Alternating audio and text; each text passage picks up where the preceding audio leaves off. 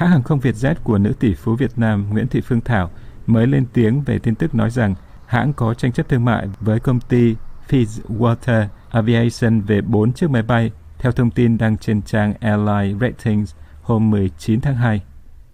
Ít ngày trước, hôm 16 tháng 2, hãng thông tấn Reuters đưa tin rằng một thẩm phán ở Vương quốc Anh đã ra phán quyết yêu cầu hãng Vietjet không được can thiệp vào việc xuất khẩu các máy bay bị một công ty siết nợ.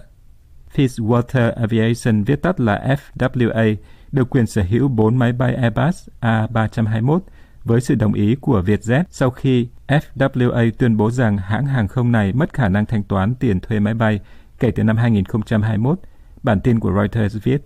Vẫn theo tin của Reuters, trong một phiên tranh tụng trực tuyến hôm 16 tháng 2, FWA cáo buộc Vietjet tìm cách cản trở quá trình siết nợ thu hồi máy bay bằng cách can thiệp ngấm ngầm vào việc xuất khẩu một trong số bốn chiếc máy bay chở khách ra khỏi Việt Nam. Cả bốn chiếc vẫn còn đang trong lãnh thổ Việt Nam.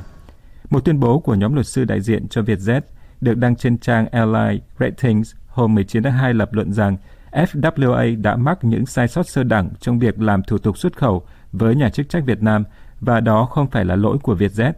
Các luật sư của Vietjet cũng bác bỏ hoàn toàn những cáo buộc về nợ nần mà FWA đưa ra.